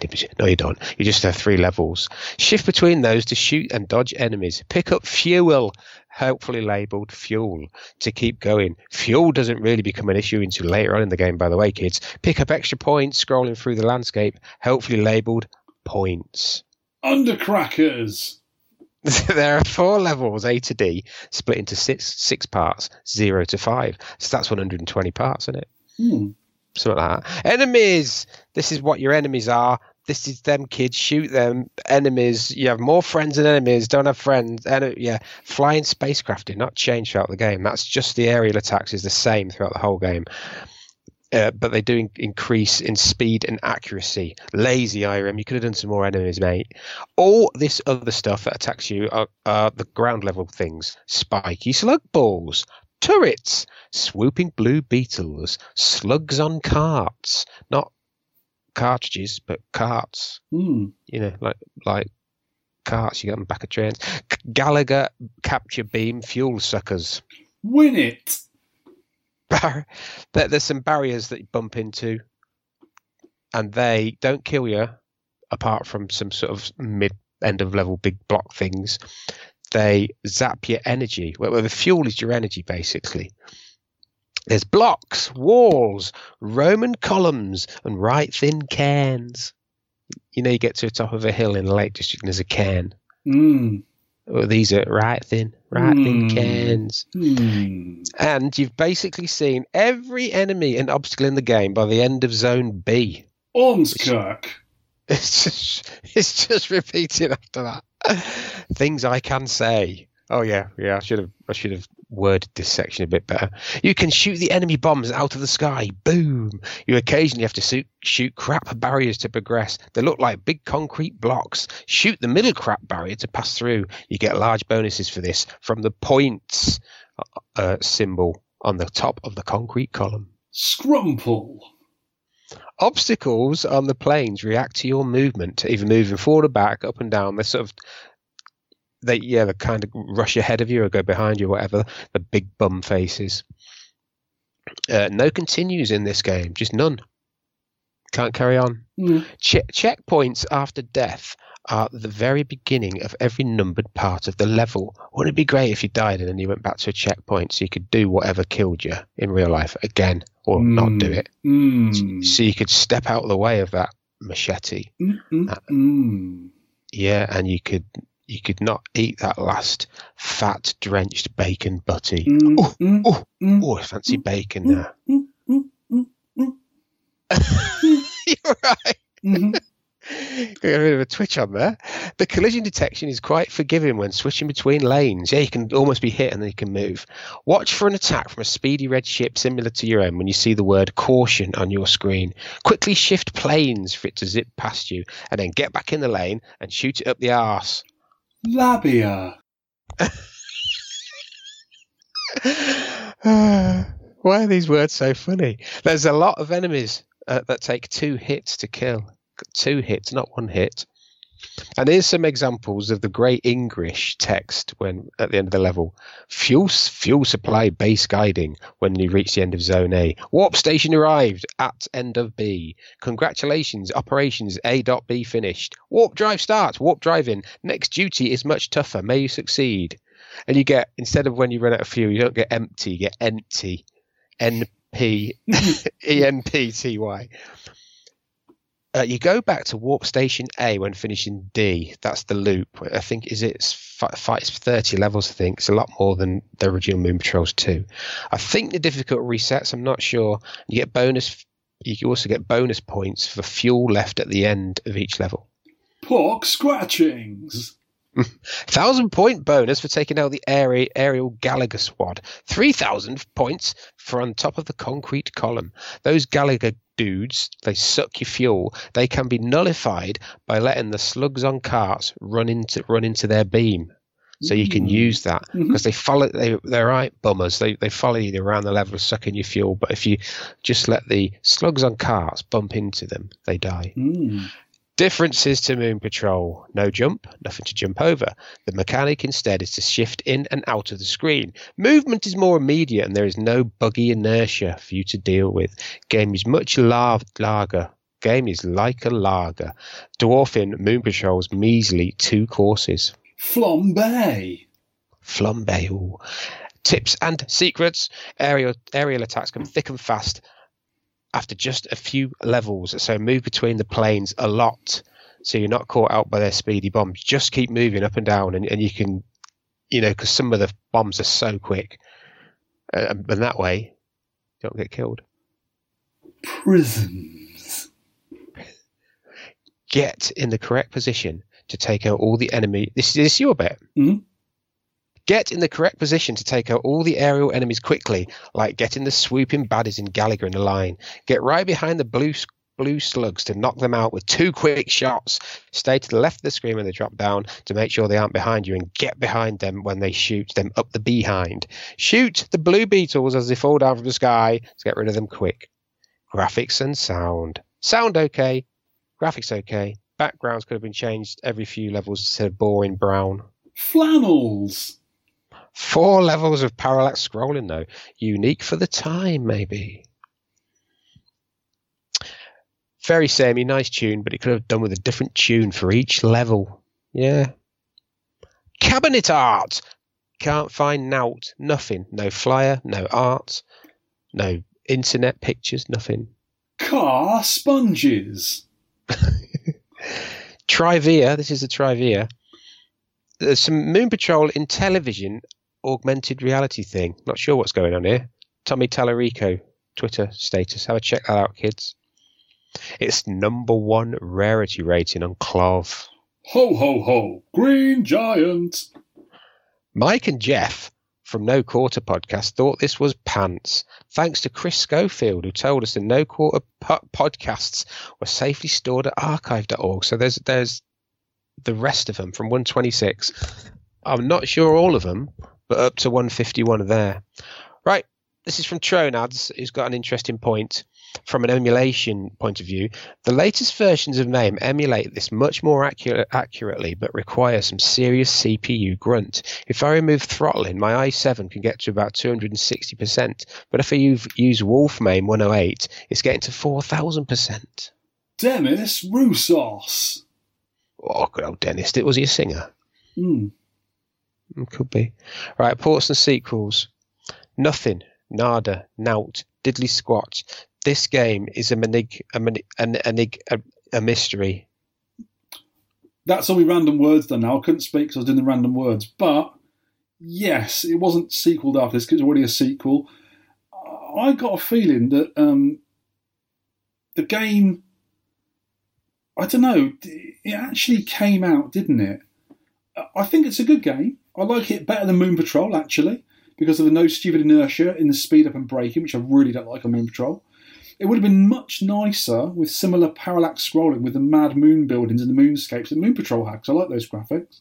The brown roads and backgrounds are exactly the same to the whole game. Boring Irem, boring. The game seems to be four levels of exactly the same things, but with slightly more of them in higher levels. They could at least change the colour of some of the baddies, maybe. Maybe put some holes in the road for you to avoid. Or the sky enemies could have dropped down road wrecking bombs like in Moon Patrol just for you to avoid. I know you can't jump over them anymore, but just to avoid. Maybe some power ups for speed and weapons, perhaps? Um, seems like Irem just made it because they had a hit with Moon Patrol and they didn't bother to really do Moon Patrol justice. No cab, no advertising. It's almost as if this game slipped away under the arcade radar. I never even knew about this until a while back when we covered Moon Patrol for the podcast in podcast 59. Uh, and also, check out Sean's awesome picture of the podcast on 59. I'll put a link in the show notes for it. It's really good. Hmm. So I quite like the game, did you? Yeah, I thought it pretty It good. Yeah, It could have been a Yeah. lot, lot better though. The, the Yeah. main game was there. They just sort of got bored of it and didn't finish it off. I reckon. I've put a good-ish sequel to one of my favourite games of all time, but will I come back to it in years later and still think it's worthy? I don't know. But for now, I really like the lane switching thing and the two-way firing gameplay. Smart bomb button required. I think Marmoset. Oh, sorry, I can't help doing random noises now. Sorry. it almost seems unfinished to me, or a rushed tech demo, a work in progress, maybe. Yeah, because I'm I'm not sure whether the game was released or not. It doesn't tell you in MAME, does it, whether it was actually released? Because surely they would have they would have had a kit. If you were to sell this game to an arcade operator, it would have come with a PCB, maybe a control panel, some control panel art, maybe some side art, and a marquee. So it would hmm. have had something. I can't find anything on the internet about it. So maybe it was a, a prototype. If anyone Could knows, please tell us. Please tell us. Yeah, so we've got the last thing on this game is the scores. Quite a few people playing. Thank you for playing, everyone. Yeah, loads of loads of scores over over forty players. That's cool. So at the bottom, but by no means at my bottom, No! No. No! is Oh God, no. Benson Rad twenty two three hundred. Again, just a couple of goes to make sure I got a score in last minute. Uh, Kitty Ping. Twenty-four thousand two hundred. This is from Sidekick Arcade Sidekick. Mrs. Ross Ross, 26,500. Mrs. Ross Ross did a score. She says it's a silly game, but had more than one go. I'll leave it at that. Yeah. Alcade twenty-eight thousand five hundred. It got better after a few goes, but never got good. Ooh, Pilbo from Sidekick, 33,200. The famous exploding pinball man, thirty-six thousand five hundred. I need to play more. Kaboom! Boom. GJ Harris. GJ Harris. Bobby Idod's better half. 37,100. Rubbish. Needs four way control and it wants to move bottom when you want to go middle. Michael Barrymore. Oh, that's that show, wasn't it? That old game show. Reminds of reminds me of Metal Max and Mag Max on the Specky, and they were rubbish too. Ooh, I think I had the original of Mag Max on the Spectrum. Why did I do that? Steve Tyke, forty-three thousand six hundred. Ooh, Paul McCaskey, 44,000. Had a few quick goes. Seems all right, but nothing amazing. A bit of that one more go factor, though. Absolutely. Mark, what no gravy? Still without his gravy. His pie is very dry. 54,200. Please make it stop. Can't even get on the high scores yet. Oh, one punch Rob, 54,200, same score. For some reason, I'm having a really hard time seeing those bombs. There was, there is that, yeah. Adjusted the brightness and co- contrast, but they were still hard to see. Majok, 55,200 via Arcade Sidekick app again. Troll Nads, 58, 4,000. 58,400. Are you having I have- trouble with numbers, Sean? Yeah, I'm all right with words this week. Well, relatively. Well, but not, but not numbers. He said he's only managed a meager score so far. I don't think he put another score in, actually. Okay, must have forgot. DNO, mm. 59,300 via Arcade Sidekick app. Michael Vortman, he he of the magical biscuits. King of the Luxembourgian biscuits. I love it. 62,800. Not bad, but really didn't get me. Like Moon Patrol, better in its clear simplicity. Sometimes less is more. Hmm. Old Man Steve, 63,000 dead. Not sure about this game, a bit brown. Yeah, it is. There's a lot of brown in this game. It could be a Commodore 64 game. 67,300 from Roger the Dodger via the Sidekick app. Mad Steve, 68,500. First few goes. Quite like it, but eight way stick is not the way to play. No, it isn't. No, no. Stacey King, 69,000. 69,000. Evening all, not, not being not being playing recently due to playing tons of Borderlands 3 co-op with my son. Oh, good. I've got back into it this week and got got this score so far. My kitten appears to also approve of this choice of game. He's put a picture of his kitten staring at the screen. I've been playing Borderlands 2 actually still. Been playing bits of it. Okay. Brian Couple of hours a week. I, I don't know what you're talking about. 69,900. I don't think it's possible to score any more than this. Two multi dimensional. Actually, Brian, it is. Loads of people have got more than you. Yeah, Mr. Messi, the most messiest of Mr. Men. 70,800 from Sidekick. Me, 73,200. Not a great score, but I got a little bit bored of it. I got a bit frustrated with playing it. Matthew Bridge, 76,300 from Sidekick. He is Jimmy, 76,800. He thought it was B O R I N G. Sal Bugliarisi, 82,400 points. I despised this game initially, but after six or so plays, it started growing on me. Didn't have enough time to really get into it, but I'll definitely continue playing this one. Thanks for another great find. See, it's the it's the ten pence effect again, isn't it? Thought it was horrible hmm. and then enjoyed it. Well done. The 10 pence effect. Matt Happy Dude, 90,800. That's it, I'm out. This is one game I will not be returning to, Sean Holly. Definitely not to be added to my faves folder. You know, I've got to say to that, don't you? Ooh. Jason Barber, 94,200. Enjoying this one so far. Could do with eyes like a chameleon to spot all the danger. Need to play a lot to get used to the patterns. Mm. Pixel Advocate Podcast 101 400. I never understood the hype for Moon Patrol. Horizon makes just enough tweaks to turn Moon Patrol into a game I can dig. Shame no one's heard of it. Mm. Nice. R. Neil, Mr. 20 to 5, 105,100 points. Well, well, well. Got another chance to have a few games tonight, and I'm kind of glad I did. Kind of grown on me now. Good pick. Mm. Matt Neo MK. 107 500. Nice spiritual successor to Moon Patrolling as that one more go factor, but it can be so frustrating at times. You know it's your own stupid fault though. Whilst the 1cc is impressive on YouTube, they're, they're a cheating git with autofire. I haven't seen that. I don't know. The, the video I was watching, I'll probably post in the show, show notes. I'm not sure if they had that or not, but yeah, it makes it easier, doesn't it? Yeah. Pearl, one of our super players, 111,500. He's hated every Irem game so far. This is also on that list. What? Irem makes an awesome game, son. Mm. Soul, 114 300. Do you want to read this one?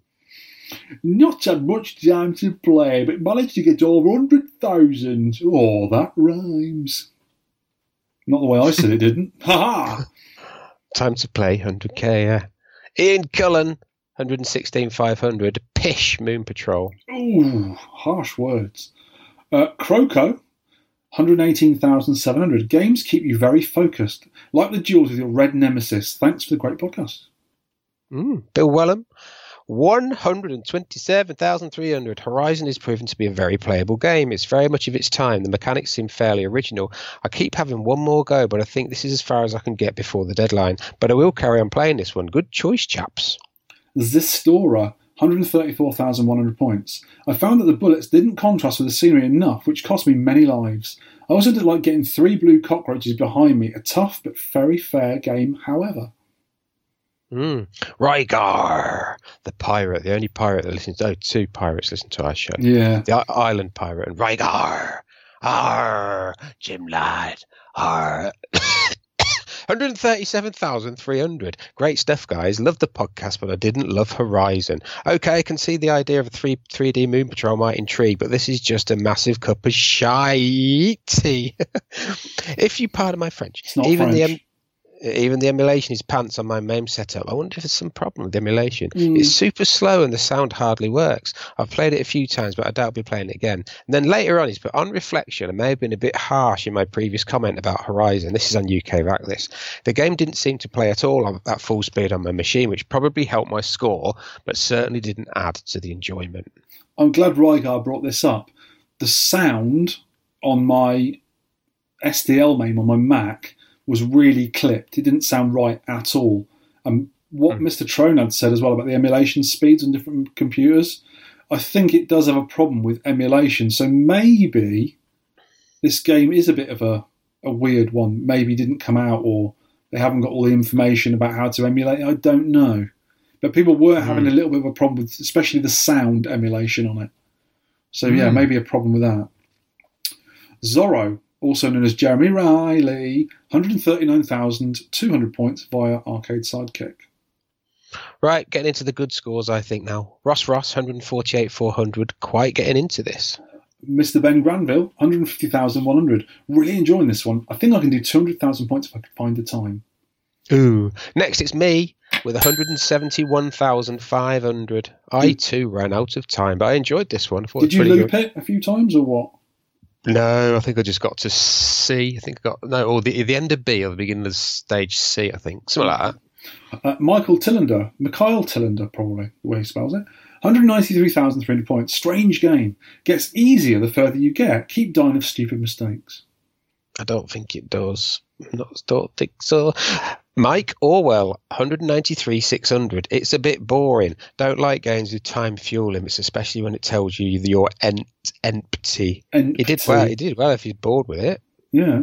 Very uh, good score. And number two position, unusual for him, Charlie Farr, 224,300 points. It's not really Moon Patrol without a jump button. I still think it's lacking, but it does get more frantic from C, which does improve things a little. I don't know about that. That means it gets impossible for normal humans with one yeah, brain. Yeah, with only one brain and 18 hearts or whatever he's got. So Ed Horse has scored the most. He's galloped away with the lead. Did you see I that? see what he did there. Yeah, yeah. Do you know he's had nay trouble with this? Nay. he's, he's, he's hoofed it out of the park. Oh no, stop with the pun-tastic things. Tell me the ah. score. How much did you get? 235,100 points. And he's put, how come I always like the crap games? I thought this was good. It's not a bad game. Not a bad game. It could have been better though. Could have been better, sure. Hmm. Yeah, it could have added a lot to it and like a smart bomb or something like that. But yeah, I think it was good. Mm-hmm. Yeah. Yeah, yeah. Pretty good pick. Next show's game. It's got to that point in our cycle where it's my choice again, and I'm choosing an old game. It mm-hmm. is, and it's actually two games because there's two versions of this game and they're quite similar, but not the same. Whichever one the listeners want to play, if they want to play both, enter both scores, doesn't matter, I don't care. But they are quite a bit different. The games are Astro Invader from Stern and Kamikaze from Leijac. And I've got a feeling they were actually developed by Taito and Konami. But we'll, we'll get into that when we do the actual podcast. So the ROM is Astinvad, A S T I N V A D, and the Kamikaze one is the word kamikaze. Three lives on both games. Uh, there's no difficulty switches, and extra lives 10,000 points for Astro Invader, and 5,000. No, the other way around. I think it's 5,000 Astro Vader, 10,000 Kamikaze. It's in the standard settings in MAME anyway, whatever you want to do. Uh, I really like this game. It's an old game, Mm. and it's it's it's a lovely classic game, kind of inspired by Space Invaders, but quite a bit different. Frantic. They they look similar, but there is different. You've got to play them a bit differently, haven't you? Yeah, we will talk about that in ooh, ooh, two weeks time after. Let's just say after Christmas. Yeah. Well, we're Whenever we gonna together again. please when you put your scores in, please say which for, for which version because one of them I think is easier than the other one. Just put an A or a K next to your score. So Yeah. either Astro Invader or Kamikaze, Hmm. but play them both and see what you think. There are differences. So if if you've got a no clones ROM set, you won't see Astro Invader because it's a it's a Kamikaze is the parent ROM and Yes. Astro Invader is like one of the whatever you call it, the clones or the Child Light. Yeah. yeah yeah. But so you need I I had I've got a no clone set on my little desktop thing I'm using at the moment because my cab's all pantsed up and I couldn't find Astro Invader, so I had to I had to sort of side load it in. Yeah, I played this PIGE on an actual cocktail table. It's a very nice machine, and Mr. Island Pilot and his wife have got that machine. He bought it there and then. It's a great little game. And Brilliant. she actually, I beat the high score on the day, and Sarah beat me when they got back home. Might beat my score. So I'm hopefully going to beat her again, but she's good at it. She's very good. You can submit your score on Twitter with hashtag 10p score, on Facebook as a comment, or on our podcast post as a comment. Uh, you can also go on the Arcade Sidekick app in the 10p Club section, or you can send an email to the site, which is vertvic at tenpencearcade.co.uk. Deadline Yeah. for the score submissions is, should we just say before next year? Well, actually, two weeks from today is is New Year's Eve, thirty first of December. So we could say New Year's Eve, five p.m. Okay, let's do that then. UK time, and then we can record uh, just into the new year. Yeah, okay, that's brilliant. So, kids, enjoy the game, games. Have a happy Christmas because we won't speak to you till afterwards. I hope Santa drops a nice load down your chimney. Yeah, oh, oh, ew. Hold on a minute. I hope you get some nice things for Christmas, everyone, uh, or whatever you celebrate at this time of year. I'm Yeah. gonna have a great time because I'm off work. Can't wait. I'm gonna be doing projects and making stuff and playing games, getting in the arcade again. And I'm actually going to tidy it properly so I can actually get to my Space Invaders cocktail because I haven't played that for ages. It's got the Braze kit on it with the multi games in it, and I oh, really Oh, want to play it again. I've been missing that game a lot. So I'll hmm. hopefully get back to that, and hopefully I'll have loads of things made and ready to show off for the next podcast.